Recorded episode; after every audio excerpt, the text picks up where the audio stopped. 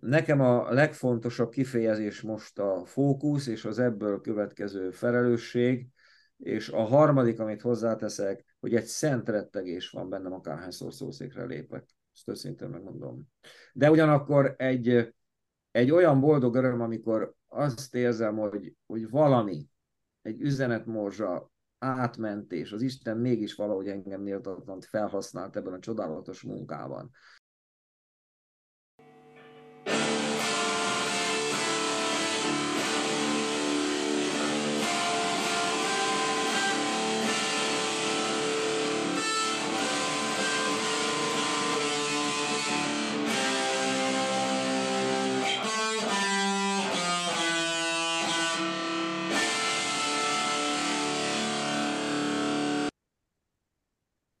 Kerengő Podcast 37. adásában szeretettel köszöntünk mindenkit, vendégünkkel és társaimmal együtt, és amikor én köszönök így be, akkor igyekszem mindig a felvétel napját valahogy a témához kötni. Most másnapon van a felvétel, mint terveztük, de amolyan kvíz jelleggel szeretném elmondani, hogy 1570-ben, azon a napon, amelyen terveztük a felvételt, szóval azon a napon 1570-ben született Pázmány Péter esztergomi érsek, aki nem esztergomi érsekként született, hanem protestáns szülők gyermekeként, és úgy írnak róla, mint ékes szóló prédikátorról, sajnos viszont már jezsuitaként volt ékes szóló prédikátor, ami nem volt túl jó hír a protestánsoknak, mert ugye a rekatolizációnak jelentős alakja volt, azonban, mint jelentős prédikátornak, ige hirdetőnek, köze van a mai adásunkhoz, amit a korábbiakkal és az elkövetkezendőkkel együtt mindenféle podcast platformon meg lehet találni, a Spotify, az Apple Podcast, a Google Podcast,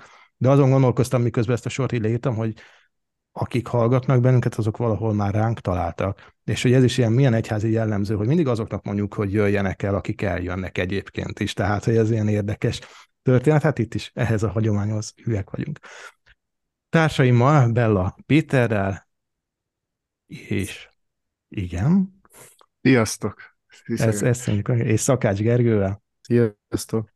Köszönjük Steinbach József püspök urat, aki a Dunántúli Református Egyházkelet püspöke, a Magyarországi Egyházak Ökumenikus Tanácsának elnöke, Balatonfűsző, Balatonalmádi Református Gyülekezetek lelki pásztora. Nagy megtiszteltetés, hogy... Nagy meg, nekünk a megtiszteltetés, hogy ebben a hát, hogy szoktuk mondani, egy kicsit ilyen underground, református kerengőben a sok-sok teendő között vállalta Püspök úr a beszélgetést, hálásak vagyunk érte.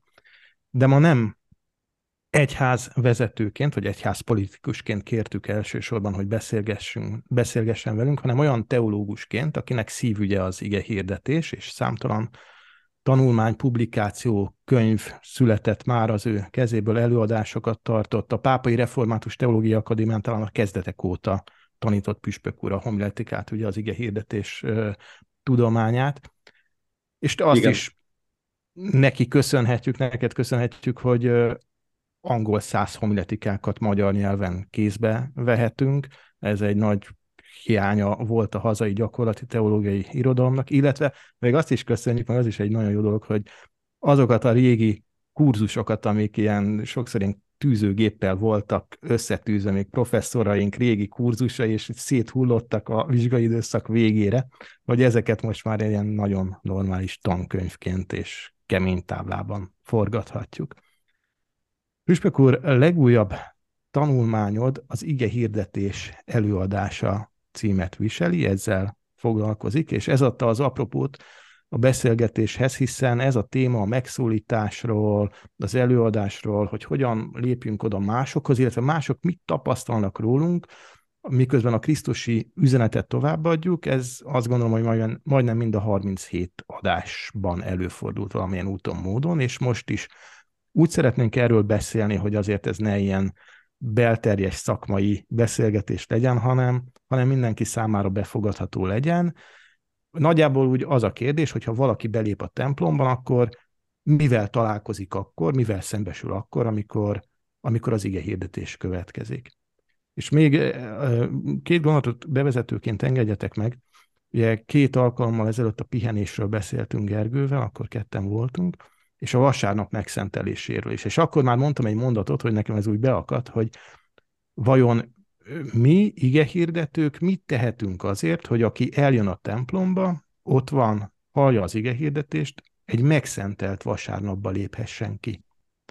És, és Püspök úr a ige mellett, egyik ige mellettben írtad, ugye 13 éven keresztül írtad ezt a sorozatot, az ige mellett sorozatot, és aztán 2017-ben az egyik ige magyarázatánál van egy ilyen, van, egy, van két sor, és azt hiszem, hogy ez csak az internetes felületen jelent meg a blogban, ahol ezt írtad, pedig ige hirdetéseink is lehetnének egyszerűbbek, amelyek egyszerűen felragyogtatják a Krisztusi örömhírt, nem gyötrik meg a hallgatót, és hagynak egy kicsit örvendezni, örülni is.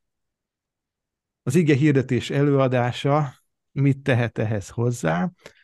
És először csak egy, nem is kell erre válaszolni, ha nem válaszolok, akkor én majd a magam válaszolom, hogy megválaszolom a magam válaszát, hogy hány olyan ige hirdetés van, amire emlékeztek. Visszamenőleg. Csak igen. hogy tisztázzuk, Gergő, olyan, amit mi hallgattunk, igen, hallgatóként, igen, igen nem, nem a saját, nem a saját, nem a saját amit, okay. amit mi hallgattunk, igen, hallgatóként. Amit mi hallgattunk. Nagyon köszönöm nektek a, a hívást, tényleg. Régóta, és hogy csak tudom, követem a kerengőt, és örülök, hogy van ez a beszélgetés az interneten. Mindig aktuális témákban, de nagyon életillatú az összes beszélgetés, és szándékosan nem életszabot mondok, mert egyszerre leföldelt, és ugyanakkor mégis úgy, úgy megszólít, elgondolkoztat bennünket az aktuális témákban, nagyon kötetlen oldott, és ez, ez különösen jó. És hát nem kikerülve akkor a kérdés, csak ennyit mindenképpen el szerettem volna mondani, és az Úr áldja meg benneteket továbbra is ebben a munkában, és a hallgatókat is, akik legyenek egyre többen, akik ezt követik. Hát igen, igen, ez egy nagyon jó kérdés, hogy vannak-e olyan igehirdetések, amelyekre visszaemlékezünk. Az én életemben határozottan vannak, de azért most így hirtelen, ha ezen konkrétan el kell gondolkoznom, akkor így a, egy kezemben meg tudnám számolni, hogy, hogy, hogy mennyi az, ami így egészen konkrétan megragadott. De a legelsők azok, azok gyerekkoromból valók. Általános iskolás koromból, amikor hadd mondjam név szerint, Csákvári Ferenc volt a szengáli református lelkipásztor, és amikor ezt a tanulmányt írtam, akkor az ő igeirdetései végig visszaköszöntek. Hát nem tudom, ezt a mai napig úgy vizsgálom magamban, hogy hogy csinálta, és hogyan hatott úgy, hogy rám gyermekre is hatott.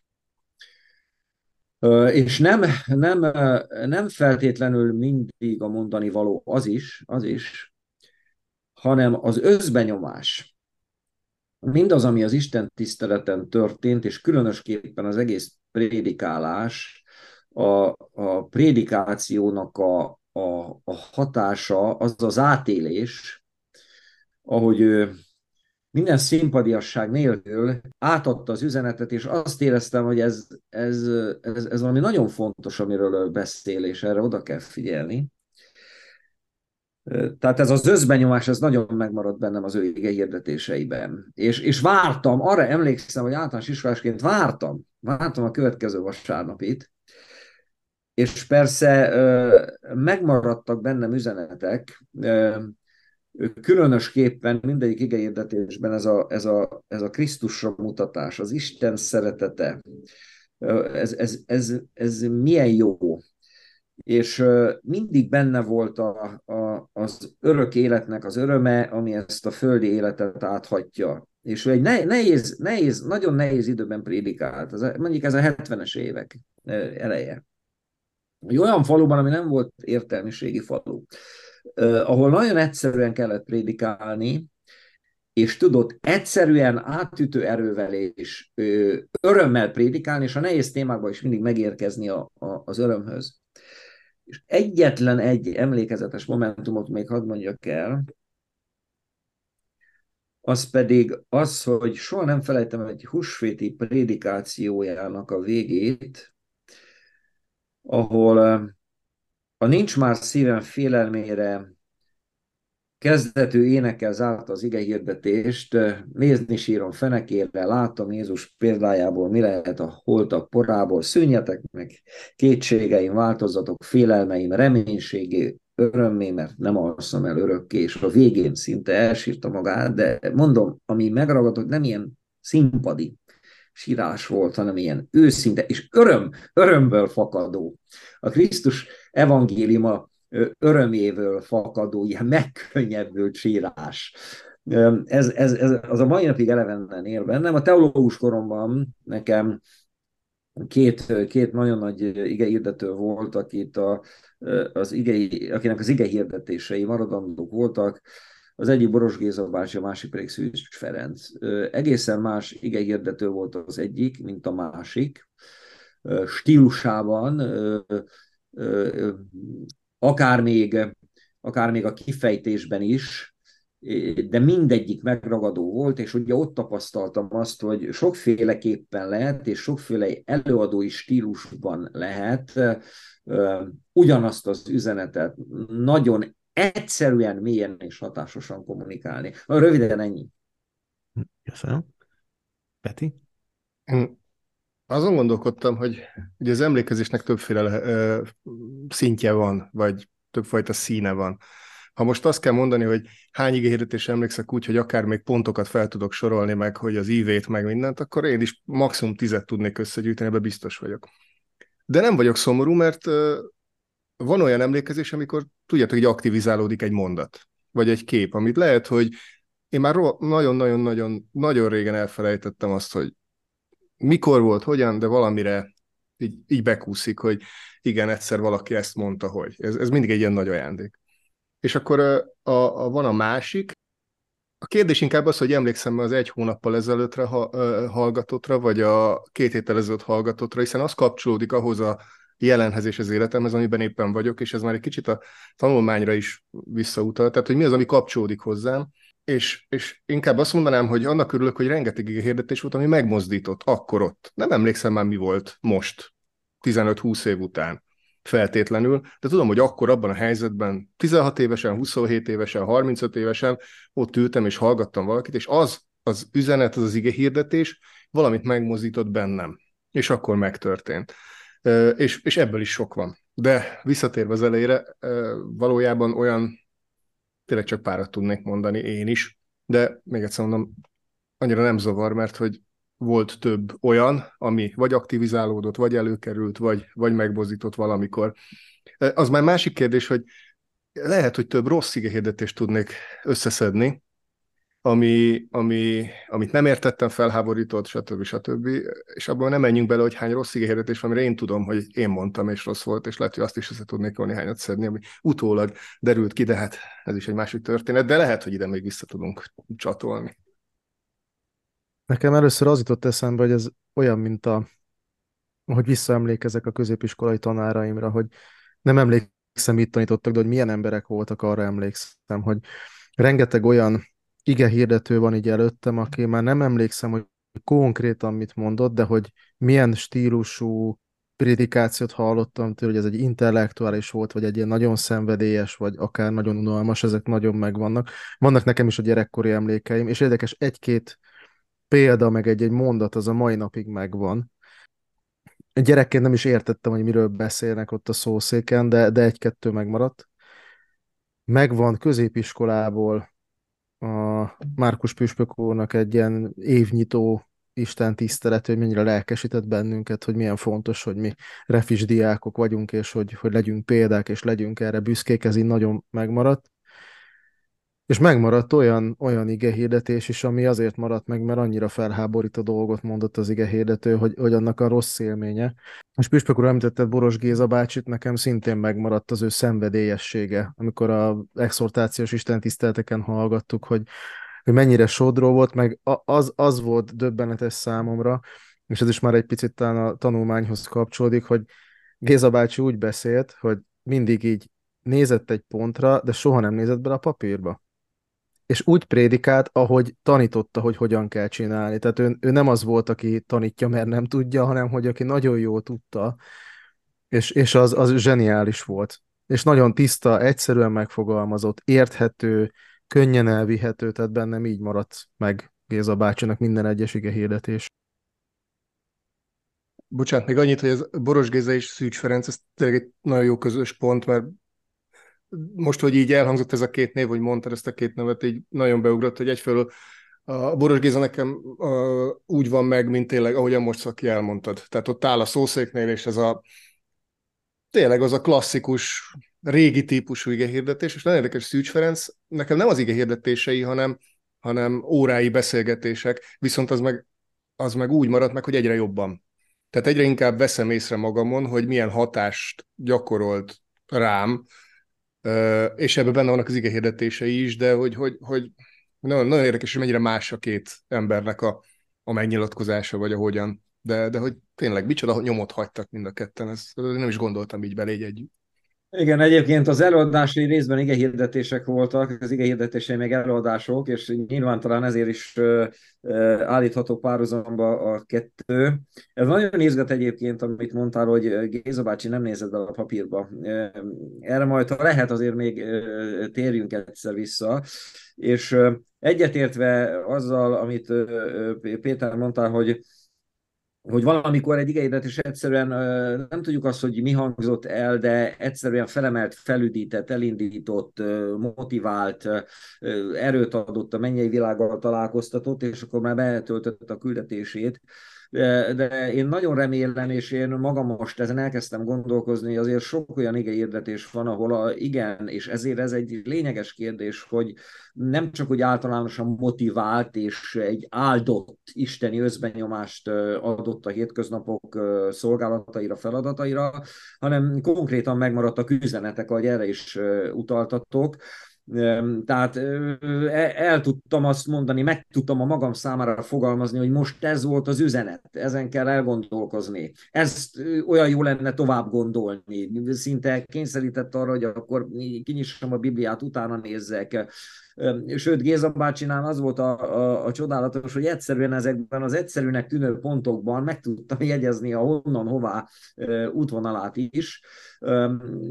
Sokan ezt a, az egyszerűséget kritizálják, talán értitek, hogy, hogy miről beszélek, csak az a probléma, hogy egyre inkább azt látom én, aki többnyire a saját gyülekezeteimben, értelmiségi gyülekezetben prédikálok, hogy annyira terített az embereknek a feje, mindenféle gonddal, problémával, tele vagyunk mindennel ebben a túlhajtott világban, hogy, hogy megszólítani akkor tudunk, ha ha nagyon egyszerűen, világosan tudunk beszélni, és természetesen érintjük a mélységeket és a Krisztusi magasságokat. Tehát az egyszerűség az nem szimplificitást jelent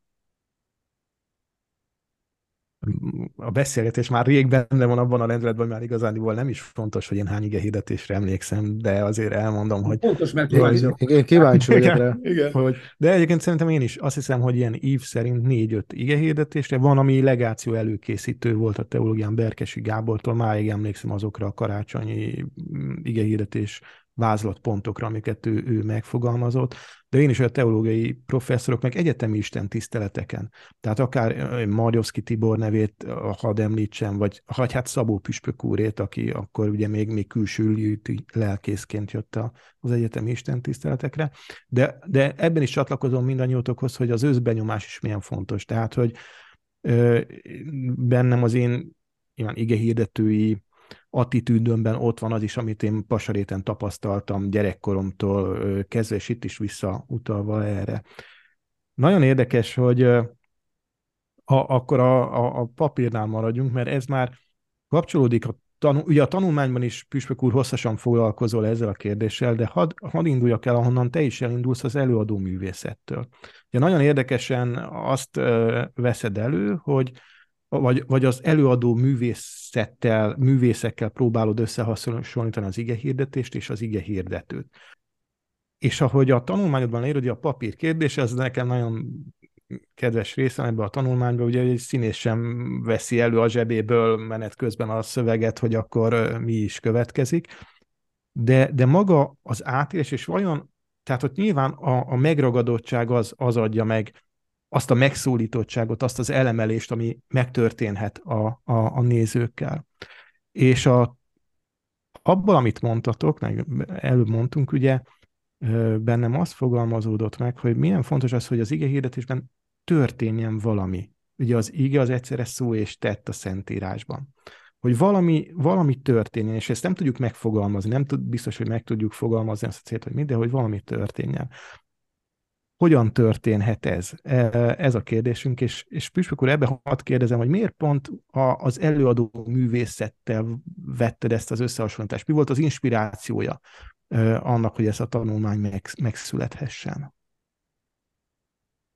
Én nagyon régóta szeretem a művészeteket, és ez, ez meg is maradt. Nyilván ez definiálni kellene, hogy, hogy mi az igazi valós művészet, amely őszintén mer beszélni emberi problémákról, és ezáltal, hogy mer beszélni őszintén problémákról méltó módon megfogalmazva, ez egy esztétikai kérdés, akkor az már az Isten szín elé kerül, és minden terület igazából érdekel, mert rengeteg töltetet ad, és számomra számos módon az Istennel való találkozás a művészetekben megtalálható, és ezáltal a, a az igéből kapott üzenetek is jobban illusztrálhatóak lesznek, egy hidat képez a hallgatóság felé bizonyos formában. De ebben a tanulmányban engem az érdekelt, hogy tanulhatunk-e mi igehirdetők valamit az előadó művészektől, vagy sem. Most nyilván, hogy az is egy fontos szempont, egyrészt a, úgy, úgy állok fel egy komoly zenei koncert után, vagy egy színházi előadás megtekintése után, hogy hú, ez, ez, ez talált, ez, ez, ez katartikus volt, ez most segített, ez most, ez most feltöltött, ez most elindít, akkor az egy nagy ajándék, tehát így, így segít tovább lépni a hétköznapokban, és még hónapokig ez a, ez a töltet tart.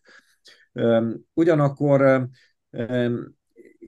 tényleg foglalkoztatott az, hogy az előadó művészek kiállnak oda, és, és fejből, szívből, estéről estére mindent bevetve csak az előadásra koncentrálnak, hogy akik ott vannak, azokat meg tudják szólítani. És elkezdtem tanulmányozni riportok, interjúk alapján nagy művészeket vizsgálva, előadó művészeket vizsgálva, hogy nekik ez egy komoly felvállalt szenvedés, hogy ők már igazából délután az esti előadásra hangolódnak rá, újból átnézik a, a szöveget, sok, ha, ha már 50 egyszer játszák azt az előadást, akkor, akkor, akkor ez lehet, hogy még inkább szükséges, mert valamit az ember jobban tud, akkor jobban belesülhet, lásd mi például, tehát ismerjük ezt, és nem esznek előtte tehát egy, egy nagyon komoly fizikai, lelki rákészülés. Egyszer udvaros Dorottyával készítettek egy másik műsorban egy interjút, és azt az interjút, egy rövid 5 perces interjú volt, azt az előadás, a Nemzeti Színházban való előadás előtt vették fel, és megkérdezték tőle, hogy hát miért voltál ilyen morózus? Ez alatt az öt perces interjú alatt. Azért, mert ezt nem értem magam, hogy hogyan adhattam az előadás előtt másfél órával egy időpontot valakinek erre az interjúra, amikor tudom magamról, hogy én ilyenkor már semmi mással nem tudok foglalkozni, csak azzal, ami 7 óra utántól történni fog. És ez engem elgondolkodtatott azon, hogy mi hogy, hogy készülünk, tudunk-e így készülni, ilyen elmélyülten. Nyilván, hogy a különbségtételt is meg kell tenni, hogy, hogy nekünk vasárnapról vasárnapra, sőt hétközben alkalomról alkalomra újat kell elkérni, alkotni, előadni, tehát vannak különbségek is, de most ezeket a különbségeket félretéve azért mégis azt látom, hogy a külső és a belső feltételek adottak-e arra, hogy mi így rá tudjunk készülni egy ige hirdetésre. Ez, ez rendkívül izgatott, mert egyébként emberileg mondom, nincs esélyünk arra, hogy, hogy ott valami történjen. A Szentlélek által vallom, hogy igen, de az emberi feltételeket biztosítani kell ahhoz, hogy a Szentlélek testet ölthessen, hogy ez a ilyen értelemben vett inkarnáció megtörténjék. Ja. Ti hogy látjátok ezt? Amikor én olvastam a tanulmányban ezt a párhuzamot, engem egy kicsit megijesztett, meg elszomorított abból a szempontból, hogy én nem tudom azt figyelmen kívül hagyni, hogy egy színművész, egy művész, egy zenész kvázi ugyanazt a darabot, ugyanazt a szöveget, ugyanazt a szerepet, ugyanazokat a dalokat adja elő egy, egy könnyű zenész alkalomról alkalomra, nekünk pedig, bár a lényeg az ugyanaz, az evangélium ugyanaz, de mégis mást kell mondani vasárnapról vasárnapra, plusz még a hétközi alkalmak. És képtelenség úgy rákészülni és felkészülni. És hogy ez, ez szomorított el, hogy pedig szerintem sokkal fontosabb az az üzenet, mi megfogalmazunk, mint ami egy színdarab vagy egy dalszövegben benne van, azzal együtt, hogy abban is van uh, isteni üzenet, vagy megfogalmazódhat isteni transzcendens üzenet, akár az előadó tudtán kívül is. Tehát e, ez, ez az egyik, ami így nagyon, mondom, egy kicsit egy elszomított, meg is érezted, hogy húha, hát ez egy óriási felelősség, hogy hát egy mennyit készül egy színész, és sajnos már nem emlékszem, hogy ö, mikor láttam egy interjút szintén egy színésszel, de ugye meg arról beszélt, hogy, hogy megkeresi azt, hogy abban a szerepben ö, mi az, ami, ami őt megérinti, ahol ő tud ezzel a szereppel azonosulni, és úgy tud, bocsánat a kifejezésre, belebújni a szereplőnek a bőrébe, és abban a darabban jelen lenni, hogy mennyire fontos, hogy megtaláljam az üzenetben azt, amit, ami engem megszólít, és ne csak mondani akarjak én valamit, mert mondani kell. Tehát ebben is egy nagy kényszert érzek, főleg, hogyha nem találok benne olyasmit, ami engem most megszólítan. És én kaptam is ilyen visszajelzést a gyülekezeti tagoktól, hogy valamikor azt mondták, hogy na most éreztük, hogy sokkal szenvedélyesebben beszélsz, mert hogy úgy, úgy nagyon téged is érint ez a téma, ez érezhető volt. Vagy amikor meg, hát téged annyira ez nem érint, úgy éreztük, hogy csak elmondtad, és ez nagyon melbevágott, hogy mennyire tudok én magam benne lenni, a, a, a magam lelkesedésével, meg azzal, hogy én átszűröm ezt, ezt magamon. És úgy, hogy nem az van, hogy nem tudom, három hónapon keresztül minden vasárnap ugyanazt mondhatom el, és ugyanúgy készültek rá, hogy egy színész ugyanabban a darabban ugyanazt adja elő. Szóval nagyon, nagyon nagy felelősséget érzek ebbe, ami engem egy kicsit megriasztott. Nekem két fogalom jött el, az egyik az, amit Szaki mondta, az érintettség, tehát hogy, hogy kevés dolgot tudok úgy igazán magamról, hiszen az ember magát nehezen elemzi. Jó lenne több visszajelzés, tehát vagy hegymásrak, vagy valahogy tudnánk. Na, de, de azt viszont tudom magamról, hogy sokkal jobb és visszajelzések alapján is sokkal jobb lesz az, az az ige magyarázat, ami úgy kezdődött, hogy az ige engem nem ige hirdetése készülés közben feltétlenül lehet, hogy még előtte személyes ige olvasáskor, saját csendességemben, saját ilyen, lelki utaimban megtalált, és, és, és abból születik meg, mert ott már megvan ez az érintettség, amit te is mondtál. Tehát ez alapfeltétel. Ez például nekem nagyon erős, az elmúlt évben egy nagyon erős folyamat volt, erre rájöttem, hogy, hogy ne csak hirdetések készüljek, idézőjel, tehát hogy ne csak úgy vegyem el a Bibliát, hanem igenis időt kell arra szánni, hogy, hogy, hogy ez most én, nekem, Bocs, hogy közbeszólok, a, eszembe jutott Vladár Gábor korábbi rektor úrnak egy mondása, hogy amikor lelegeljük az igét, amikor csak azért nyitjuk ki a Bibliát, hogy na mit lehetne mondani, és nem hagyjuk, hogy bennünket megszólítson. Igen, ennél pozitívabb is néha, amikor tudod, az van, hogy, hogy na ebből mit tudok kihozni, hú, meg, meg kell pont azért, mert sok meg, hogy meg az emberen ott a feszültség. De, de a másik is a fókusz nekem ami még eszembe jutott. Ahogyan ezeknél a színészeknél is, tehát az a, az a koncentráció, az az egy helyre koncentrálok, egy dolog van, nincs más, és hogy, hogy, hogy ez, ez, ez mennyi, és mennyi minden dolgozik az ellen, hogy ez ne így legyen, és még én magam is sokszor ez ellen dolgozok, hogy ez ne így legyen, és akkor ilyen, ilyen nagyon gyakorlati dolgoknak eszembe, hogy hogyha a színész példát hoznám, hogy úgy vagyunk mi, úgy lépünk el színpadra, hogy előtte sokszor mi kapcsoljuk fel a lámpát, mi szedjük be a jegyeket, mi söpörjük le a, a színpadot, majd húzzuk fel a függönyt, majd megnézzük, hogy minden rendben van, a tűzoltókészülékek is, és aztán beesünk a színpadra, és ott már te Hamletnek kell lenni. És hogy nekem ez nagyon nehezen megy, és nagyon, ugye ez egy ilyen teljesen, szerintem mindenki átéli ezt, amikor a Isten tisztelt előtti öt percben érkezik meg mindenki, hogy ez kellene, az kellene, hú, nem működik a felvétel, stb. És hogy, hogy ezen, ez is dolgozni kell, hogy, hogy legalább egy 5-10 perccel legyen. Tehát én, én pont a tanulmányt olvasva is gondolkodtam ezen, hogy hihetetlenül fontos lenne legalább 10 perc előtte. És nem igaz, hogy nem tudom megcsinálni. Tehát ezen is elkezdtem gondolkodni, hiszen vannak itt gyülekezeti tagok, akik legalább akkor már be tudnak állni, segíteni tudnak, hogy, hogy legalább elcsendesedni el tudjak. Tehát ez a fókusz. De ez a készülés közben is, nem tudom, ti hogy vagytok vele, de ez a, ugye töredezettség van. Tehát, hogy néha-néha negyed órát tudok, vagy fél órát, vagy valami, de nincs az, hogy nekem nagyon nagy szükség lenne, én tudom magamról, hogy így csend, mindent kizárok, és akkor, akkor egy ilyen hosszabb folyamat. Nem is a megírás, nem is a megszületés, inkább az eleje, tehát hogy megértsem, hogy, hogy legyen egy, nekem mindig az a kulcs, kulcspont az igényhirdetésen, amikor megvan a, a, megvannak a vázlatpontok. Nem írtam le semmit, nincs meg semmi, de akkor már tudom, hogy megvan, mert, mert hogy akkor már ott a fejemben.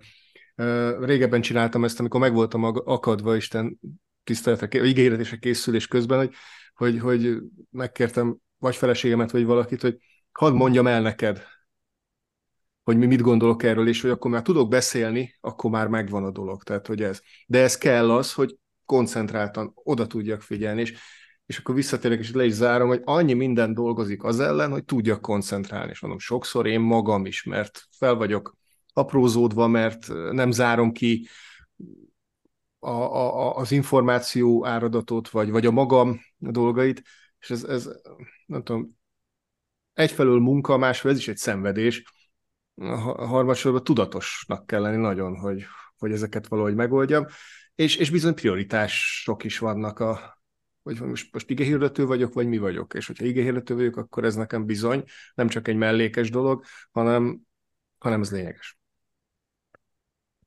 Egy mondat, minden szavaddal egyetértek, Péter, nagyon, nagyon jó volt ezt hallani. Ugyanezeket látom, és ez a fókusz, ez rendkívül fontos. Akkor csak az van, de beletartozik az is, hogy, hogy akkor a készülés során is minden nap legyen egy olyan időszak, amikor csak ez van. Na most minden ez ellen dolgozik, én is ezt tapasztalom, hogy minden ez ellen dolgozik, hogy ne tudjunk koncentrálni, hogy az a fókusz ez kivesszék. Én úgy fogalmaztam meg magamnak a prioritások kapcsán, hogy én elsősorban szeretném egyre inkább igehirdetőnek tudni magam. Lehetetlen, egyetértek, minden alkalomra maximálisan felkészülni és papír nélkül mondani egyebek, tehát óriási a különbség azért az eladó művészet és a mi szolgálatunk között, nem csak ebben, ebben is, de mondjuk az úrnap délelőtti istentisztelet legyen egy olyan kiemelt aktus, amikor úgy készülök, hogy nincs más, csak ez.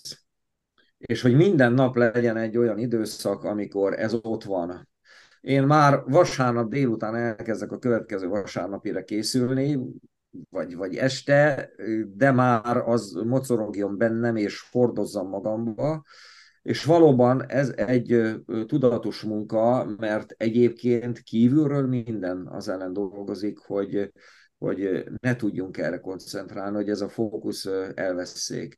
A, a felelősségről nem is beszélve, hát mindannyian tudjuk, hogy a, a legszebb feladatot kaptuk, hogy az Isten szeretetének az örömírét hirdessük. És ez egy olyan ö, csodálatos felelősség, hogy őszintén megmondom nektek, hogy én így, így ahogy telik felettem az idő, hogy egyre inkább törpülök el ezelőtt a feladat előtt. És éppen ezért érzem, hogy egyre többet kell készülnöm. Nekem az a nyomorúságom van, hogy, hogy csak nagy ritkán, de soha nem érzem igeérdetésnek, tudom olvasni az igeérdetést, és egyre inkább képtelen vagyok arra, hogy annyit készüljek, hogy az egész így fejbe legyen. Mert akármennyire evidenciákat mondok, vagy semmi rendkívülöt nem mondok egy igehirdetésben, akkor is én magamban gondolatról gondolatra, sőt szavakban felépítem, és ez egyébként ki van dolgozva, és meg van tanulva, bocsánat a magyartalan kifejezésért, és persze ott a szószéken, az elmondás hevében sok minden történik és alakul, de Enélkül a felkészültség nélkül képtelen vagyok. Erre pedig már se nyugalom, se idő, semmi nem adatik meg, arról nem is beszélve, hogy hogy rengeteg minden más ügy dolgozik ez ellen, és azt külön köszönöm, hogy mondtad, hogy, hogy és az Isten tisztelet előtt meg minden hogy egyre inkább azt érzem, hogy egy Isten tiszteletre való technikai felkészülés, hogy még ott mi történik, hogy keresztelő, hogy rendben legyen az összes technikai keret, a, az emléklapok, az egyeztetés, a, a, a fogadásuk, ez még ezt kérte, erről az utóimában emlékezzek meg, és hát ismeritek ezt, és gyakorlatilag azt ér, énekeknek a kiválasztása, azt érzem, hogy néha ez a technikai keretnek az elkészítése, ez már sokkal több energiát vesz igénybe, mint amit egyébként a tartalmi részre tudtunk fordítani és néha úgy érzem, hogy nem túlzok. És itt egy tudatos munka, hogy ezt, ezt, ezt nem lehet engedni, akkor nem tudom, hogy hogyan lehet ezt valahogy mindjárt. Én ezt szeretem egyébként hétfőn megcsinálni, legyen meg összeírva a hirdetések, minden, és csak legfeljebb valami változás kell odaírni. És én megmondom nektek őszintén, hogy Almádiban megérkeztem Fűzfőről, én Almádiban nem megyek le, csak az utolsó öt percben, amikor már csak egy ima közösségre van lehetőség, és indulunk. És ez bevált, hogy tudok a fűzfő után egy kicsit fújni, még átgondolni, és ez, ez, ez mindenképpen áldássá, áldássá lesz. Tényleg bezárva nem akarom túlbeszélni, hogy nekem a legfontosabb kifejezés most a fókusz és az ebből következő felelősség, és a harmadik, amit hozzáteszek, hogy egy szent rettegés van bennem, akárhányszor szószékre lépek. Ezt őszintén megmondom. De ugyanakkor egy, egy olyan boldog öröm, amikor azt érzem, hogy, hogy valami, egy üzenetmorzsa átment, és az Isten mégis valahogy engem méltatlant felhasznált ebben a csodálatos munkában. És amikor jönnek a feedbackek, mert kellenek a feedbackek, és örülök a, a, az építő jellegű és jóindulatú negatív észrevételeknek is. Erre nagyon nagy szükség van.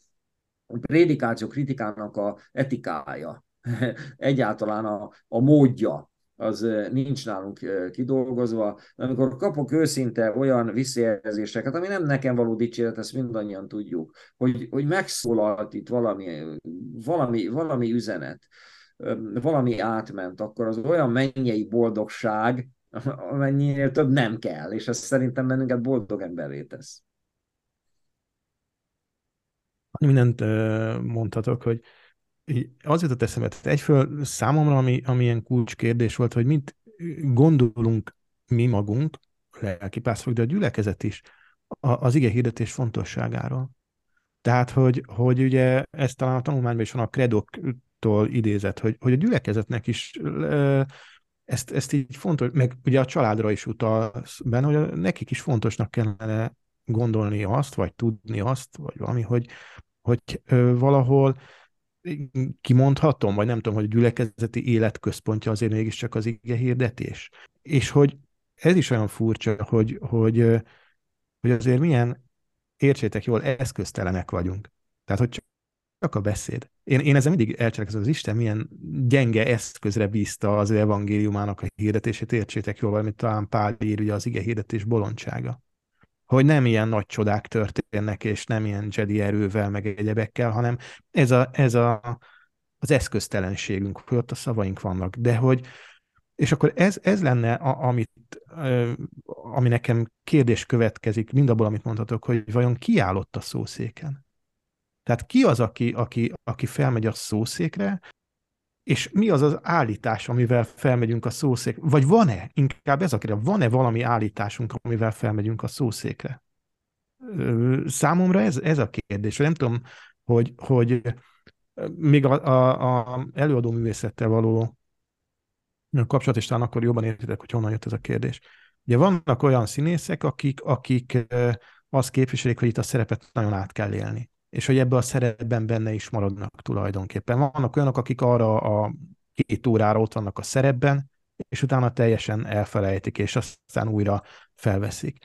Hogy vajon mi az, ami ránk hat, hogy tudunk benne lenni az igében, mennyire lehet az, hát most értsétek jól, amiket mondok, a teológia nem biztos, hogy nagyon jó, de hogy, de hogy ki az, aki ott áll a szószéken? Hogy előveszünk egy régi prédikációt, egy mástól egy prédikációt, vagy mi az, amivel meg tudunk küzdeni, és, és akkor hogy van az, hogy mondjuk a beteg gyerektől megyek fel a szószékre, vagy a bökő, valami negatív megjegyzés jött, és azzal megyek fel a szószékre. Kik, látom-e azokat, akik ott vannak velem szembe, és ö, értsétek jól, hogy hogyan figyeljek rájuk. Nem tudom, érthető, amit akarok mondani, vagy kérdezni. Abszolút. De, Abszolút, de most kezdjétek ti a reagálást. Ahogy mondtad ezt, Gergő, nekem eszembe jutott az, hogy, hogy szerintem sokat változott az ige hirdető felé való figyelem. Tehát, hogy mondjuk régen szerintem a, a, az ige hirdető egy ilyen Superman volt, aki mindent tud, és el is várták sokan. Most, most egyszerűsítek, biztos, hogy régen is ez differenciált volt, meg sok minden, de hogy, hogy nagyjából azért az ige, és az, Isten, az ige meg is kellett ezt mutatni, hogy én ott az óriási tekintély vagyok, aki elmondom, amit. És én azt veszem észre, hogy, hogy, hogy szerintem a mai, és inkább a hallgatókról mond el ez valamit, hogy ma sokkal érzékenyebbek az ige hallgatók arra, hogy hiteles vagy-e. Hogy, hogy esetleg, tehát ma már szerintem nem probléma, inkább így mondom, hogyha ha, ha látszik rajtam, vagy akár el is mondhatom, hogy hát bocsánat, most én most értem ide, defektem volt, és az előző Isten tiszteletről, és ezért kicsit zilált vagyok. Nem is kell feltétlenül kell elmondani, de hogy, hogy nem gond, hogyha ha meglátszik az, hogy nem vagyok tökéletes, vagy, vagy, vagy valami, hogy kihallatszik. Sőt, szerintem jól veszik azt, hogyha ön az ember saját magát veszi példának, vagy, vagy mit tudom, saját magát hozza akár ironikusan elő, hogy én sem vagyok tökéletes, és, és, és én, sem, én sem vagyok szuper, de ez nem mehet rovására annak, hogy az üzenet, amit hozok, az nem az enyém, és az jó, és, és az több annál, mint ami én vagyok. Hát ezt hoznám, nem tudom, én is gondolkodok, de hogy, hogy én, mint ígértő, mint Bella Péter, én, én, én ez vagyok, aki most vagyok. Egy folyamatban ugyanúgy, mint az ige hallgatók, egyszer valamikor megszólított az Isten, és azóta párbeszédben vagyunk, néha jobban hiszek, néha kevésbé, néha jobban működik ez a kereszténység, néha kevésbé. Viszont az az üzenet, amit, amit én is megkapok, és én nekem tovább kell adni, ez nem ez, hanem ez valami több, és ez a kettőnek együtt kell dolgoznia. Igen. Én, ha, ha, ha, bocsánat, gyorsan hadd reagáljak erre, hogy az jutott eszembe. Nekem valaki még teológus koromban mondta, és, és úgy most esik le igazán ez a mondat valahol, hogy hát, hogy az ige hirdetés az kicsit önmagunknak is a terápiája. De ezt én abban gondolom, hogy, hogy az az ige valahol, tehát meg kell találnom az igének az igazságát magamban annak a bizonyos igének. És mivel, hogyha én nem gondolom magam annak a tekintélynek, értsétek jól, aki, aki különbözik, akkor feltételezhetem, hogy ez másokat is érdekel, vagy megkeresem azt, hogy másokat hol érdekelhet. És hogyha ez az ige hirdetői attitűd van bennem, hogy akár a kérdéseimmel, a kételjeimmel, de de ugyanakkor abba a bizonyosságba kapaszkod, hogy valami igazság van, vagy hát nem valami. Tehát, hogy de megtalálni, vagy keresni azt az igazságot az igében nekem ez nagyon fontos, hogy, hogy, hogy valahol ebbe ott beleálljak, és akár a kérdéseimét is feltegyem az ige hirdetésben. De ne hagyjam azt, azt úgy lúgva, hanem, hanem ha nem is megválaszolni, de elindítani a válasz felé mindannyiunkat. Mhm. Bocsánat, csak egy zárás, csak ez fontos lenne. Egyfelől a kérdéseket köszönöm, hogy hoztad, tehát azt elmondani, hogy nekem is vannak kérdéseim ezen, de visszatérve még, amit mondtam, hogy viszont akkor lesz jó az ige hirdetésem, ha végén nem az marad meg, hogy Bella Péter zilált volt, izé volt, stb., Igen. hanem az az üzenet, ami nem én voltam. Tehát ez nagyon fontos. De mert, mert tehát valahol bele kell halványodni. Tehát ö, abba, abba a személy, meg annak, aki én vagyok, és hogy, hogy annak kell kontúrjának lenni a végére, annak az üzenetnek, amit, amit adtam. Tehát ezt, ezt hozzá akarom tenni, mert ez, uh-huh. ez nagyon fontos. Igen. Tehát ez a... Igen.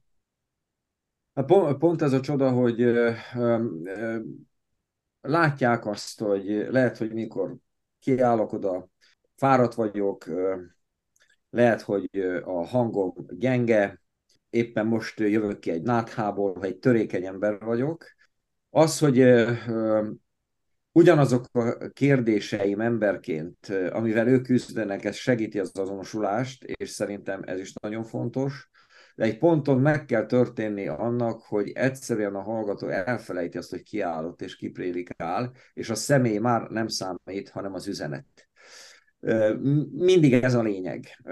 És a Szentélek munkája ez, hogy egyszerre csak kiállott a szószéken, elkezdte egy ember, és egy adott ponton megtörtént az a csoda, hogy Isten igények hirdetése Isten beszéde.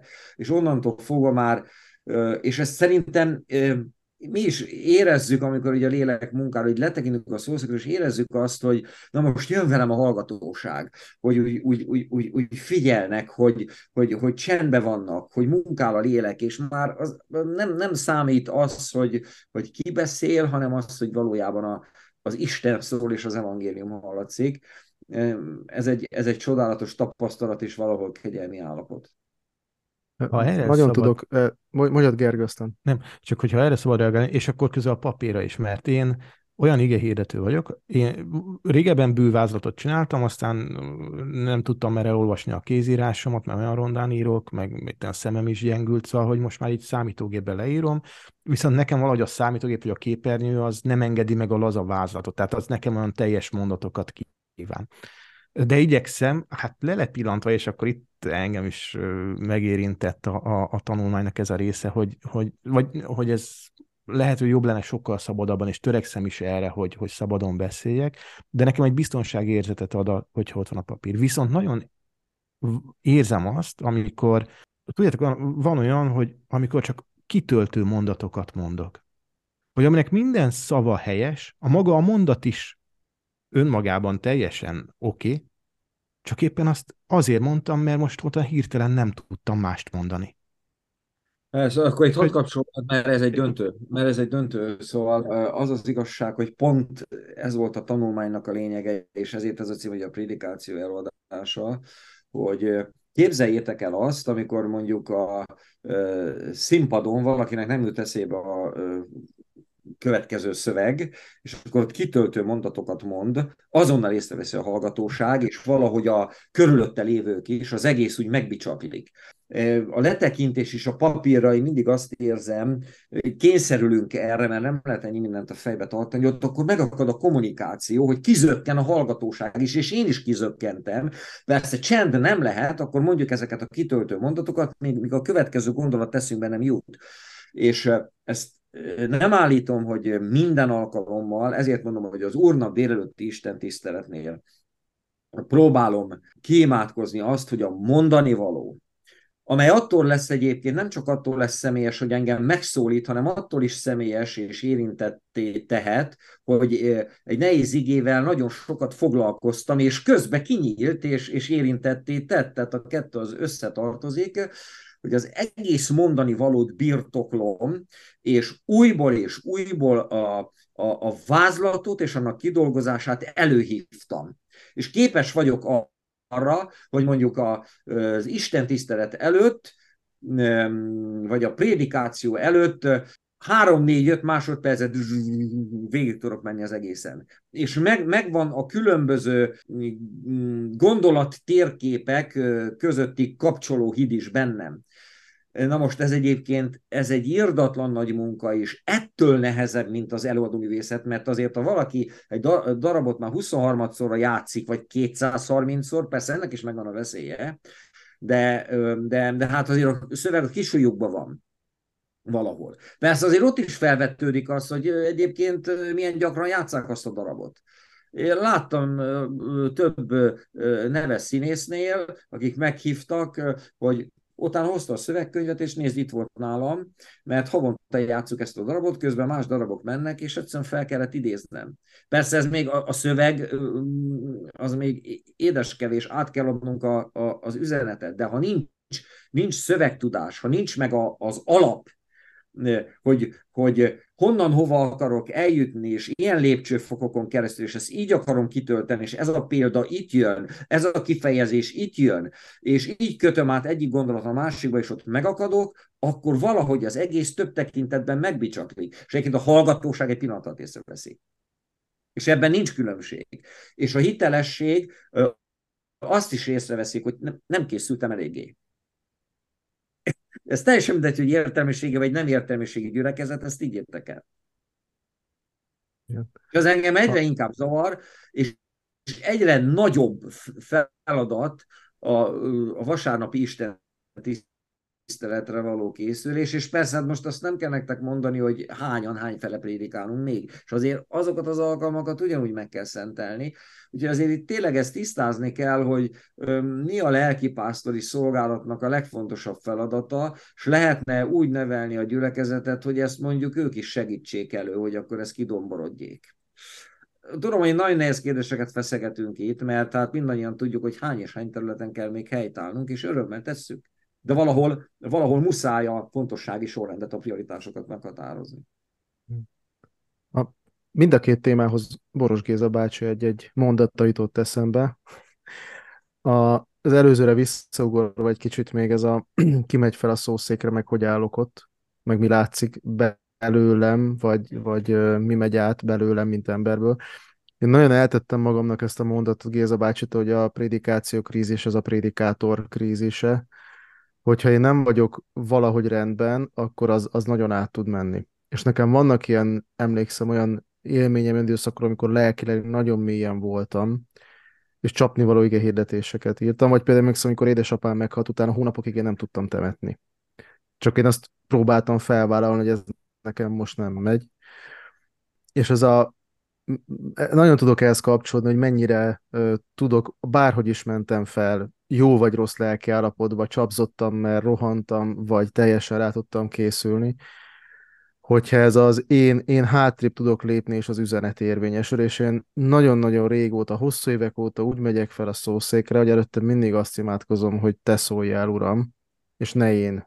Ne, ne, ne csak azt szólják, hogy én ott beszélek, hanem hogy te szóljál. Tehát, hogy, hogy erre vágyom. És bennem is megvan a félelem, hogy, hogy nem biztos, hogy az jól megy át nem biztos, hogy én jól készültem fel.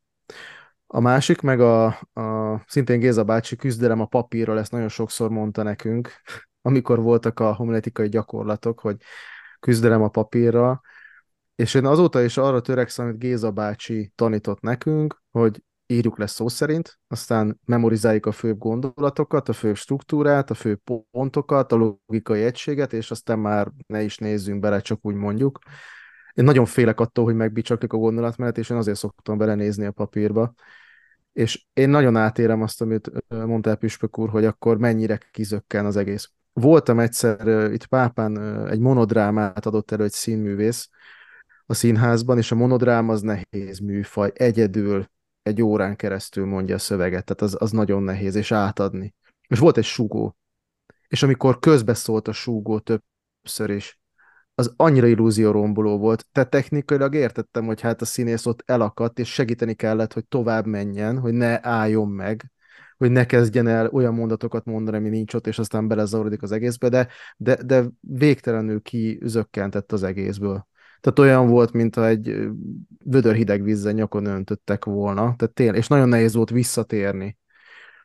És tényleg, amikor, sőt, a, a másik, ami nem törekszem, amikor bibliai igét mondok az ige hirdetésbe, hogy az szó szerint mond, mert annál rosszabb, hogy most mondanék egy idézetet, és akkor elkezdem olvasni, hát az nagyon illúzió romboló tud lenni. De én nagyon küzdök ezzel, hogy ne nézzek bele a papírba, és nagyon érdekes, hogy olyan hatása volt rám ennek a tanulmánynak, hogy még inkább arra törekszem, hogy a papírt azt hagyjam el, és, és csak, a, csak azt a gondolat is megszületik a, az ige hirdetés a szósziken, ahogy szintén Géza bácsi mondta mert ez nagyon, tehát tényleg ez, ez egyszerűen látszik és átmegy, hogyha kizökkenek én is, meg kizökken a hallgatóság is. És bocsánat, hogy ezt mondom, de ige hallgatóként én szenvedek attól, mert sajnos volt idén is ö, ilyen élményem több is, hogy ülök a templomban, nem is csak itthon, hanem más templomban is, és azt látom, hogy felolvas az ige hirdető. Tehát annál szörnyűbb élmény, hogy tehát mint, mint amikor egy, nem tudom, valaki kiáll és felolvas egy beszédet egy ünnepségen mert ezt egy polgármesternek megbocsátjuk egy, nem tudom, sportcsarnok átadásakor, de, de azért így hirdetőtől az nekem nagyon, nagyon kevés. És nem is tudok akkor úgy figyelni vagy egy előadásban az olvasás az nyilván, mert az előadás az, az egy más műfaj, meg pontosan kell idézni egyébként, de mondjuk szerintem prédikációban, ha éppen tartalmilag idézünk egy igét, de, de tartalmában pontosan, akkor az úgy gondolom, hogy rendben van. A felolvasás azért más, mint a letekingetés. Tehát azért szerintem a letekingetés az már egy sokkal magasabb fok. A felolvasás az igehirdetésben szerintem akkor az, az, amikor igazából elengedtük ezt a műfajt, és ott nem hirdetés történik most a szó külső értelmében, de én hiszem egyébként, hogy, hogy az Isten bármikor munkálkodhat, tehát eh, ezzel nem ez zárjuk ki. Az nagyon érdekes, hogy eh, én is vagyok úgy mondjuk színházba például, hogy valakinek már több nyelvbotlása volt eh, és én is észrevettem, hogy zavarba van, és akkor, amikor elkezdek én izgulni a színészért, hogy minden rendben legyen, akkor már nem tudok az előadás részese lenni amikor elkezdünk, a gyülekezeti tagok elkezdenek izgulni egy ígérre, jaj, csak tudja végigmondani, akkor onnantól kezdve megint megszűnik ez a csoda, és itt csak az alap, alap dolgokról beszélünk.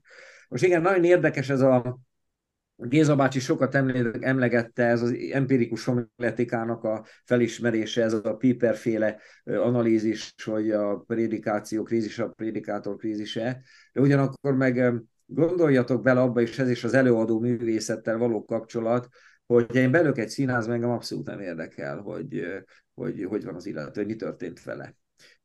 Meghalt előtte valaki-e, vagy megfázott, megvettem a jegyet.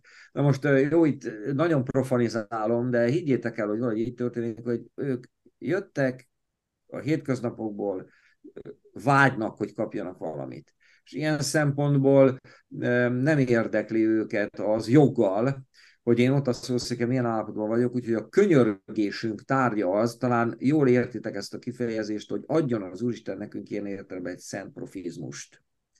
Hogy a mi krízisünk a szószéken nem látszik meg. Megint egy példa, a Katona József Színházban, egy Molière darabban Láttam azt, a, a színész nevészt is tudom, a Katona József Színháznak neves vezető színésze, Fekete Ernő, aki az egyik Molière darabban azt láttam, zseniális szereposztás volt egyébként, hogy totálisan meg van fázva. Nem tud beszélni.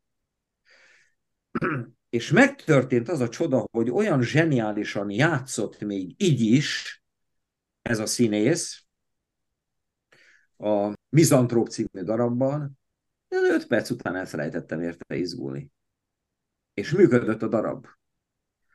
Hogy értétek, még akkor is, hogyha ott van valamiféle krízis, testi vagy lelki krízis, és lehet, hogy még az elején részt veszem, de e- e- ezt észreveszem, de egy, egy, egy pillanat után ez így megszűnik, és ez is a léleknek a munkája. Szerintem ezért naponta könyörögnünk kell, hogy az Úristen ezen vezessen át bennünket. Egyébként bizonyos szempontból meg nagyon fontos az, hogy látják igenis, hogy ugyanolyan törékeny emberek vagyunk, és ez az igényedetés most nem úgy jött át, nem is lehet minden vasárnap egyforma, de hogy is. Hát ez, ez, egy, ez egy csoda, ha ott valami történik. Bocsánat, csak ez egy, egy, egy történet, és két, két szinten is kapcsolódik a mai beszélgetéshez. Ez egyik első igehirdetés, ami valaha megszólított. Tizenévesen, ugye 15 évesek voltunk, a gyülekezetbe kerültünk, és ez volt nyáron, és valamikor ősszel, vagy karácsony környékén egy legátus volt ott a Zalaegerszeg református templomban, egy kárpátaljai srác, aki dadogott. És az ige hirdetés alatt nem tehát amíg szolgált, pedig teológus hallgató volt, tehát hogy meg az is lehet, hogy izgult meg minden. És az egy döbbenetes élmény volt, már akkor, hogy tizenéves fejjel, hogy, hogy mi történik, de hogy az igényhirdetés is átjött. Tehát, hogy ott máig tudom azt, hogy az, az volt az igényhirdetés, ami először, hogy igazán úgy, úgy, úgy megvolt nekem. Csak hogy megerősíti ezt, hogy, hogy ott abban a részben, amikor neki el kellett ezt mondani, akkor akkor ez is megszűnt, és, és utána megint, tehát amikor beszélgettünk vele, vagy ott, ott bemutatkozott, akkor már visszajött ez a dolog. Na csak, csak ennyi egy történet. Ha szabad nekem is a művészettől átvenni, vagy e- ezzel hozzátenni, Én a, a H. Jánosnál olvastam, és az bennem nagyon megmaradt az ige hirdetésre vonatkozóan is, hogy ő, ő azt mondja, hogy ha egy, egy, egy írót vagy egy előadót nem érdekel az a háttér, amivel ott ülnek azok, akik ott vannak, akkor az ismeretterjesztés lesz, és nem, nem előadás. Tehát akkor, ha nem találkoznak ezek a világok, nem tudnak találkozni, akkor ott az csak ismeretterjesztés. És ez is egy nagy veszély, hogy, hogy mi csak teológizálunk, és, és igazániból nem találjuk meg azt a hátteret. Ugyanakkor meg, és ezzel is nagyon tudok azonosulni, talán Péter még korábban mondtad, hogy hogy, hogy tudunk mi, bár ott vagyunk, jelen vagyunk, de mégis az üzenetet előtérbe helyez, vagy hogy az üzenet szólaljon meg elsősorban, rajtunk keresztül nyilván, de nem mi szóljunk, hanem az üzenet szóljon.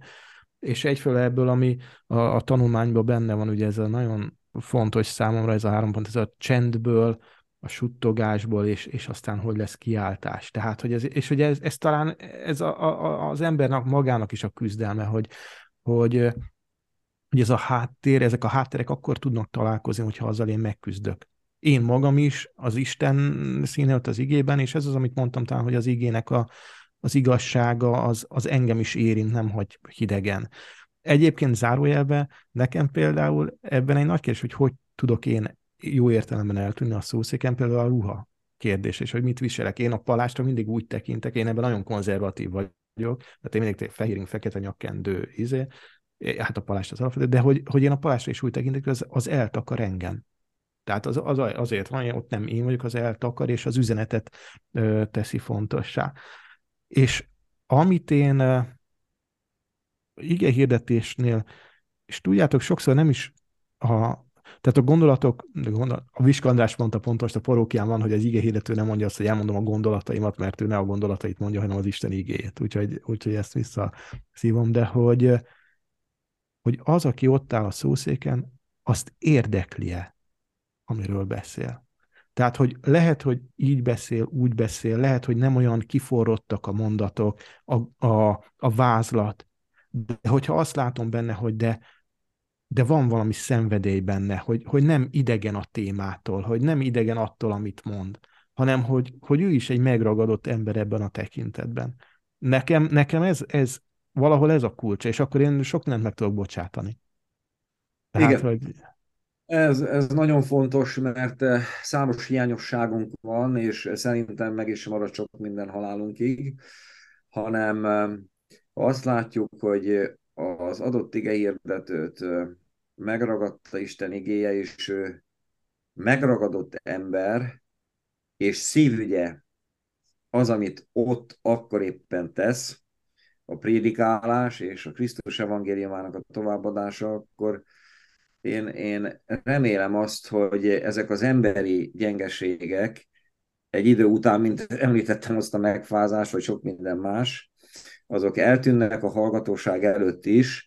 Nem én számítok többé, hanem, hanem az egész hitelessé lesz, mert az Isten lelke hitelessé teszi. Még a szabad itt két rövid gondolatot, ami így végig izgatott. Az egyik az, hogy nagyon, nagyon sajnálom azt a időszakot, és visszasírom, jól értsétek, amikor még nem voltam lelkész, és úgy tudtam ige hirdetéseket hallgatni.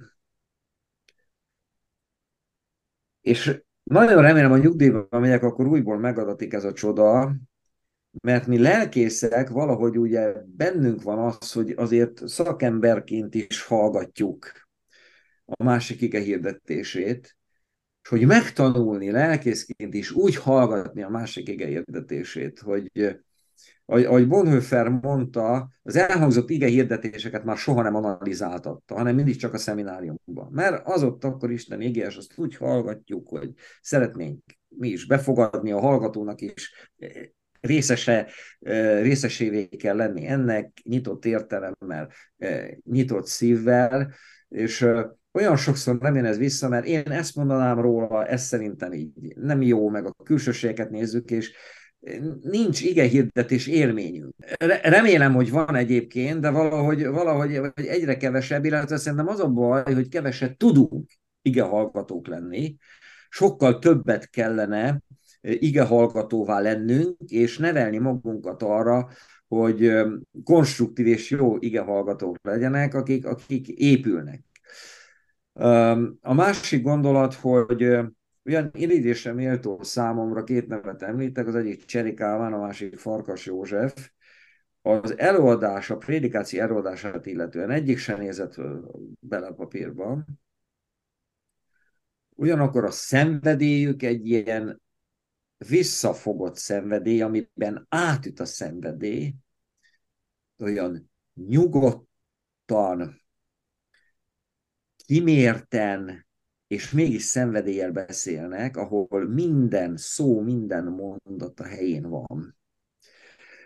Minden retorika nélkül, de csodálatosan beszélnek. Tehát, hogy milyen sokféle gyönyörű köntösben jelenhet meg egyébként a prédikáció előadás. Erre mondtam a Boros Géza és a Szűcs Ferenc féle két végletet. De én szeretnék úgy prédikálni, mint például Cseri Kálmán, de nekem más adatok, más a habitusom. Már most a prédikáció előadását illetően is természetesen.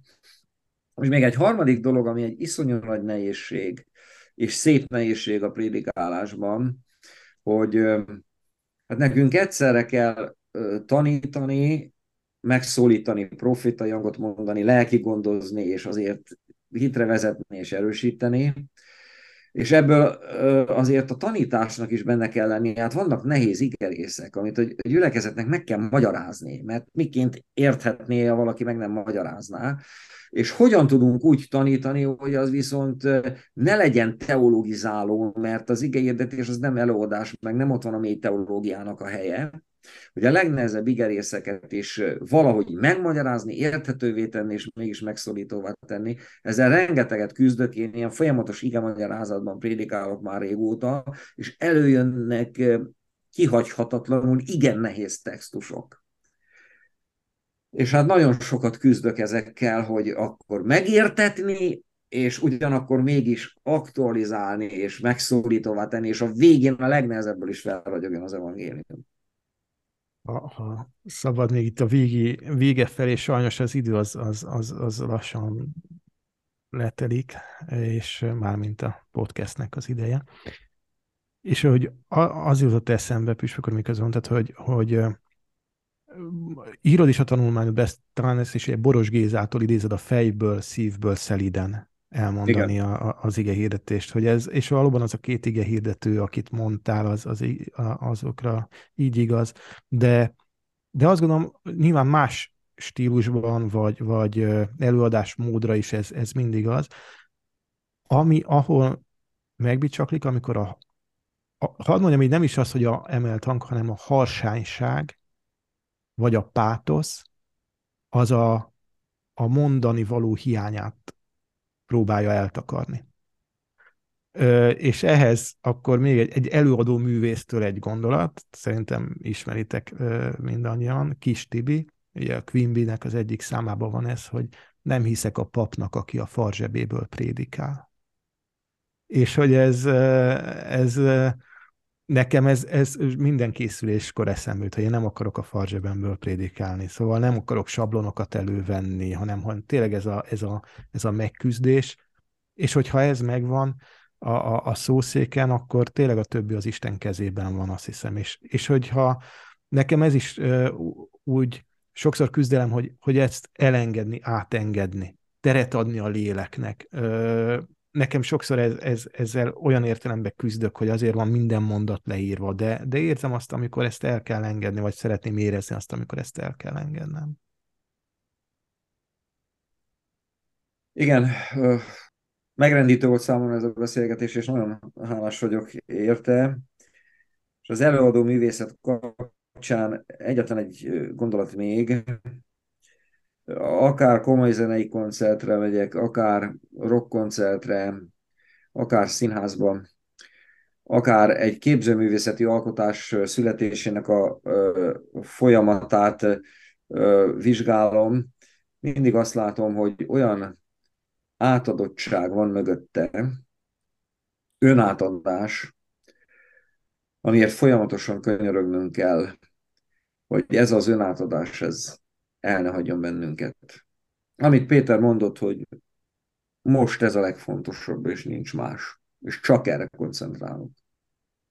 Ak- akkor, akkor veszük komolyan a, a szent ügyet. És ugye egy másik idézet, a tanulmány záró, hogy Beck Zoltán mondta, a, a 30Y frontembere, hogy hát nem mindegy, hogy egy üres papírt teleírunk, és elfedjük az ürességét, vagy pedig az üres papírra olyat írunk, ami nem elfedi az ürességét, hanem megtölti tartalommal.